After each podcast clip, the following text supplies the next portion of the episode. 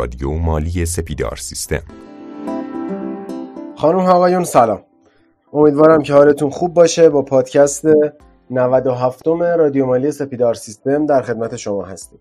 دعوت کردیم از جناب آقای رستگار عزیز روی خط بیان و بتونیم این پادکست رو باهاشون ضبط بکنیم. جناب آقای رستگار سلام. وقتتون بخیر. سلام عرض می‌کنم خدمت شما. امیدوارم حالتون عالی باشه. یه پادکست تخصصی دیگه در خدمتتون هستیم با موضوع احکام مالیاتی شرکت های دانش بنیان. من در خدمتتون هستم چون خیلی درخواست داشتیم تو این حوزه. خیلی خوشحالم که تونستیم یه پادکست اختصاصی رو به این موضوع اختصاص بدیم. انشالله که بتونه خیلی پادکست خوبی باشه. ما حالا پادکست تولید می‌کنیم. اگر سوالی دوستان داشتن انشالله توی پرسش پاسخ ما می‌تونیم بهشون جواب بدیم. بسیار عالی. مرسی که دعوت ما رو قبول کردید. همون جوری که گفتید ما درخواستهای خیلی زیادی داشتیم. یکی از همون قولهایی بودش که داده بودیم به مخاطبات در مورد شرکت های دانش بنیان صحبت بکنیم. من در ابتدا یه سوالی بپرسم یه ذره ذهنمون رو باز بکنیم نسبت به این موضوع. بعد شما شروع بکنید به ادامه دادن. ما یه صحبتی می‌کنیم در مورد شرکت های استارتاپ های جا یه جا در مورد شرکت های دانش بنیان. یه جایی هم میایم در مورد اونهایی که مستقر هستن تو پارک های علم و فناوری. اول از همه ما بگید که آیا اینها با همدیگه متفاوتن شرایط مالیاتیشون یا نه؟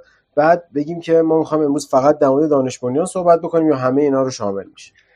سوال خیلی خوبی رو شروع کردیم. ببین کلا اینا ما هم فرق دارن. یعنی ما وقتی که میگیم کلمه استارتاپ رو به کار می‌بریم البته می‌دونید دیگه استارتاپ تعریف مشخصی اصلا نداره. نه توی business تعریف مشخصی داره نه توی قوانین. یعنی ما وقتی میگیم استارتاپ الان شما از چندین نفر بپرسین استارتاپ حالا هر کی تعریفی میگه. یکی میگه کسب و کار نوپا یکی میگه کسب و کاری که چه می‌دونم زیر دو سال عمر داشته باشه. ولی ما توی این جلسه می‌خوایم در ارتباط با صرفاً دانش بنیان صحبت بکنیم و پارک علم و فناوری. چون در ارتباط با این دوتا قانون وجود داره. ولی در ارتباط با استارتاپ مثلا ما هیچ قانون مدونی وجود نداره. بیایم میگیم آقا استارتاپ یعنی این و احکام مالیاتیش این هاست مثل بقیه هیچ فرقی نمی‌کنه. ما صرفا تو این جلسه می‌خوایم چیکار کنیم؟ می‌خوایم دانش بنیان رو بررسی کنیم و پارک و فناوری این دوتا رو صرفا.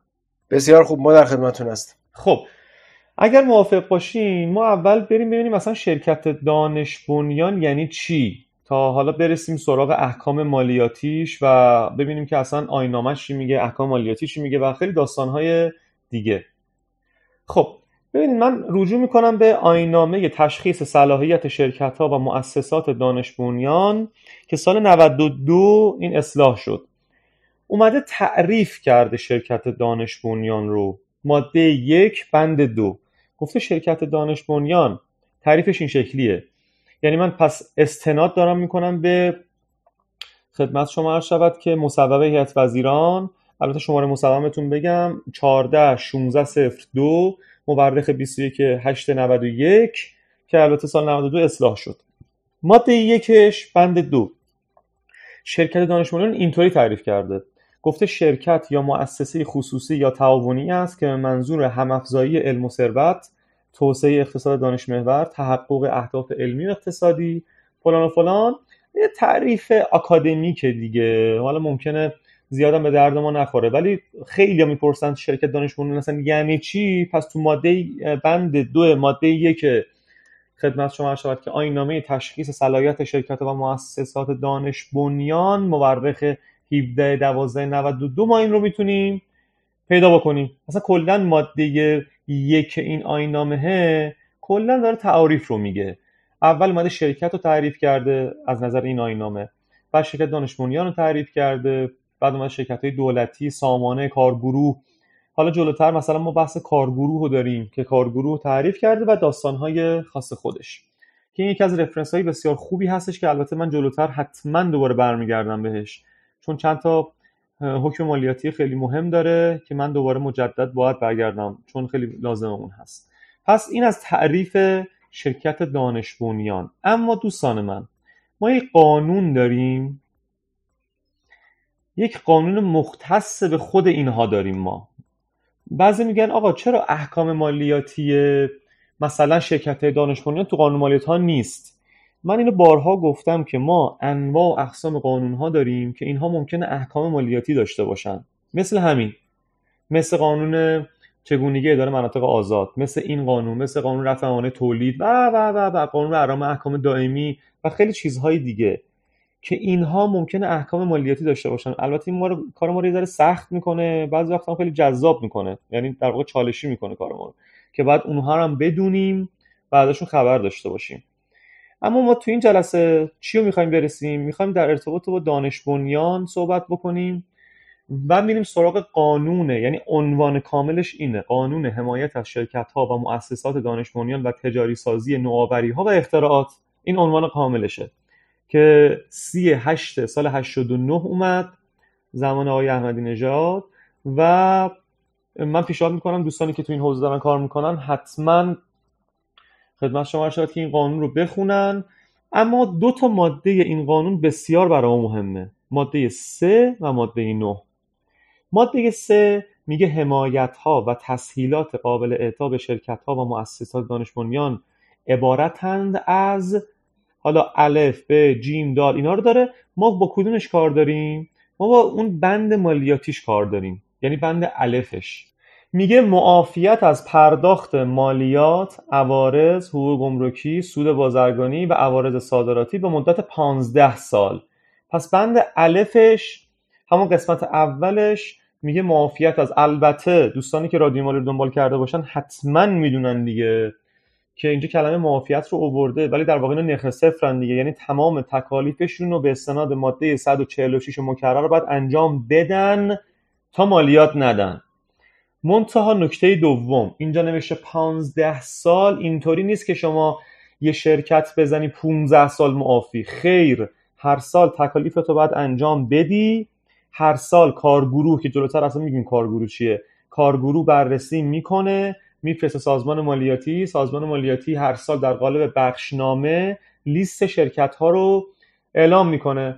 میاد میگه این 2300 تا این 2700 تا این شرکت ها امسال می‌تونن از نرخ صفر استفاده بکنن و ممیز مالیاتی زمانی که میره رسیدگی می‌کنه این شرکت دانش بنیان رو اول نگاه می‌کنه. ببین اسم این تو اون بخشنامه هست یا نه؟ بعد اصلا میره سراغ چیزای دیگه.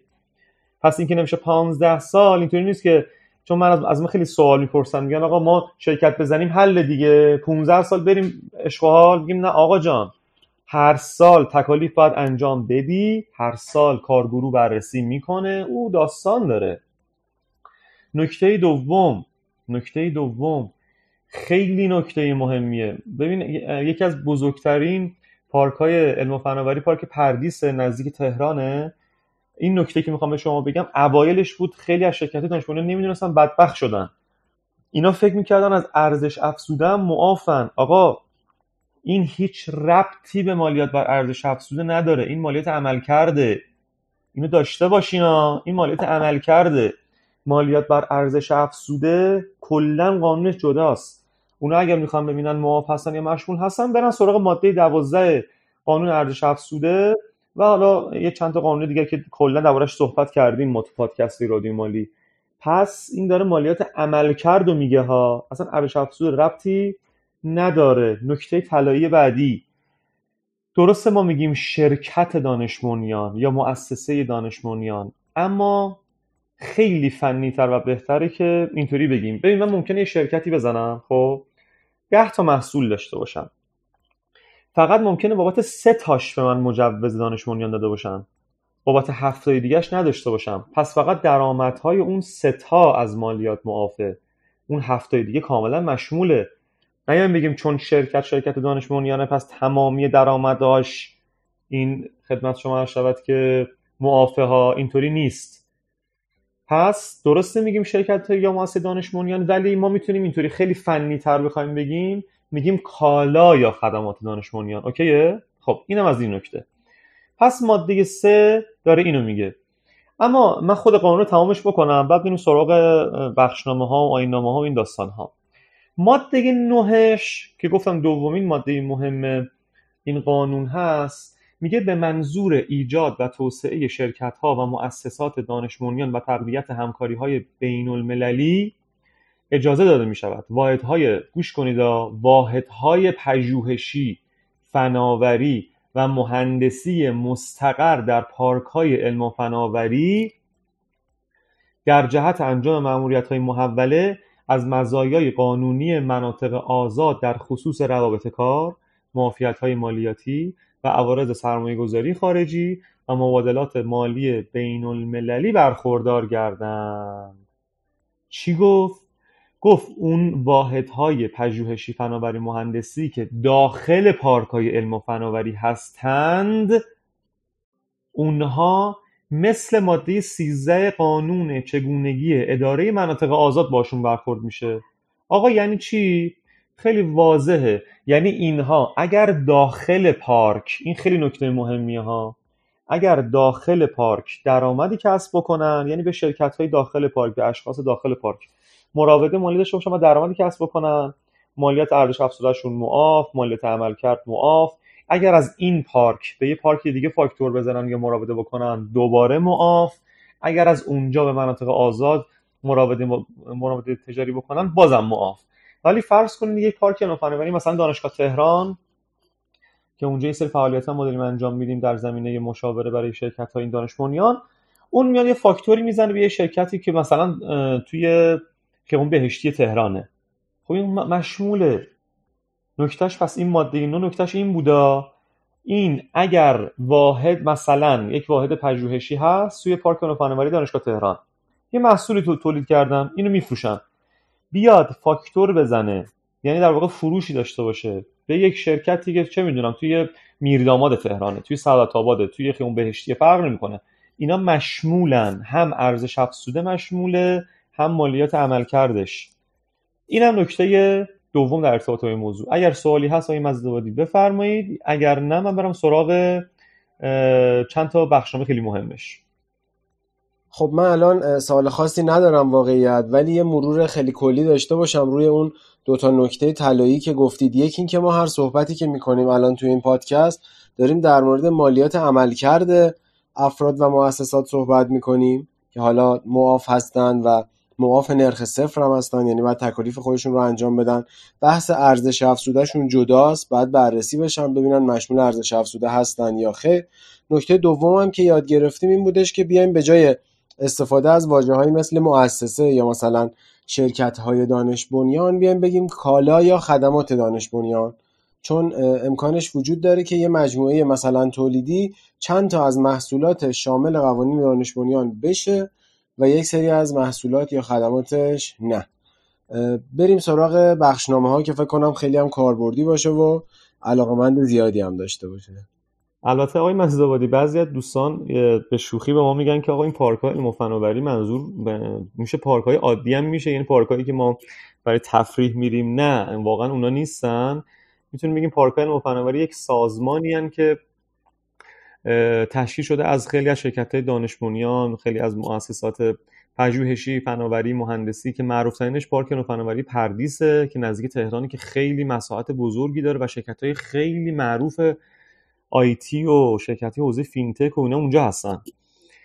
و پارک فناوری دانشگاه تهران هست. الان دیگه اکثر دانشگاه های پارک فناوری دارن. برای حمایت از تیمای دانشجویی که اینا تو زمینه های نوین می‌خوان فعالیت بکنن یک سری امکانات بهشون میدن مثل فضا مثل امکانات آموزشی مثل چیز خیلی خوبی امکانات خیلی خوبی داره.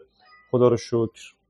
زیر نظر چه ارگانی فعالیت می‌کنن این پارک های علم و فناوری ببین پارک های فناوری زیر نظر معاونت علمی ریاست جمهوری هستن ولی باز بستگی داره. مثلا الان پارک علم و فناوری پردیس مثلا الان پارک های علم و فناوری دانشگاه ها زیر نظر خود دانشگاه هستن ولی پردیس زیر نظر نهاد ریاست جمهوریه.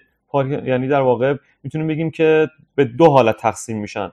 اینه که در دانشگاه هستن خود دانشگاه متولیشونه اصلا پارک فناوری پردیس که خیلی هم بزرگ و یک سازمان خیلی بزرگ تبدیل شده زیر نظر نهاد ریاست جمهوریه. خب اما یک آینامه بسیار مهمی داره این بحث دانش بنیان آینامه ارزیابی شرکت ها و مؤسسات دانش بنیان خب که گفتم دیگه آخرین مصوبه کارگروهش دو ده 96 که گفتم دیگه شرکت دانش بنیان رو تعریف کرده بود اون داستان ها این آخرین اصلاحیش خیلی نکات مهمی داره که پیشنهاد می‌کنم که دوستانی که علاقه مندن مباحث تخصصی دانش رو متوجه بشن اینو حتما بخونن. من فقط موارد مالیاتیشو بهتون میگم. حالا بعضی میگن آقا چه ویژگی هایی باید داشته باشه و اینا همه رو این آینامه اومده گفته. اما یکی ماده دوش برای مهمه یکی ماده هفتش. ماده دو میگه شرکت های دانش به چهار دسته تقسیم بندی میشن. نوپای نوع یک نوپای نوع دو تولیدی نوع یک تولیدی نوع دو. پس شدن چهار تا. خب؟ این یه موضوع. ماده هفتش میگه شرکت های دانش بنیان تولیدی نوع دو و نوپا نوع دو مشمول استفاده از معافیت مالیاتی نمی باشند پس ما فقط تولیدی نوع یک و نوپا نوع یک رو می‌تونیم طبق این آینامه ها طبق این آینامه می‌تونیم از بحث معافیت اینا استفاده بکنن. این ماده هفتش داره اینو میگه. این این نکته خیلی مهم بود که به شما گفتم. البته اینا رو همه تعریف کرده این آینامه ها یعنی ماده سه شما مثلا گفته نوپای نوع یعنی چی؟ ماده چارش گفته نوپای نوع دو یعنی چی؟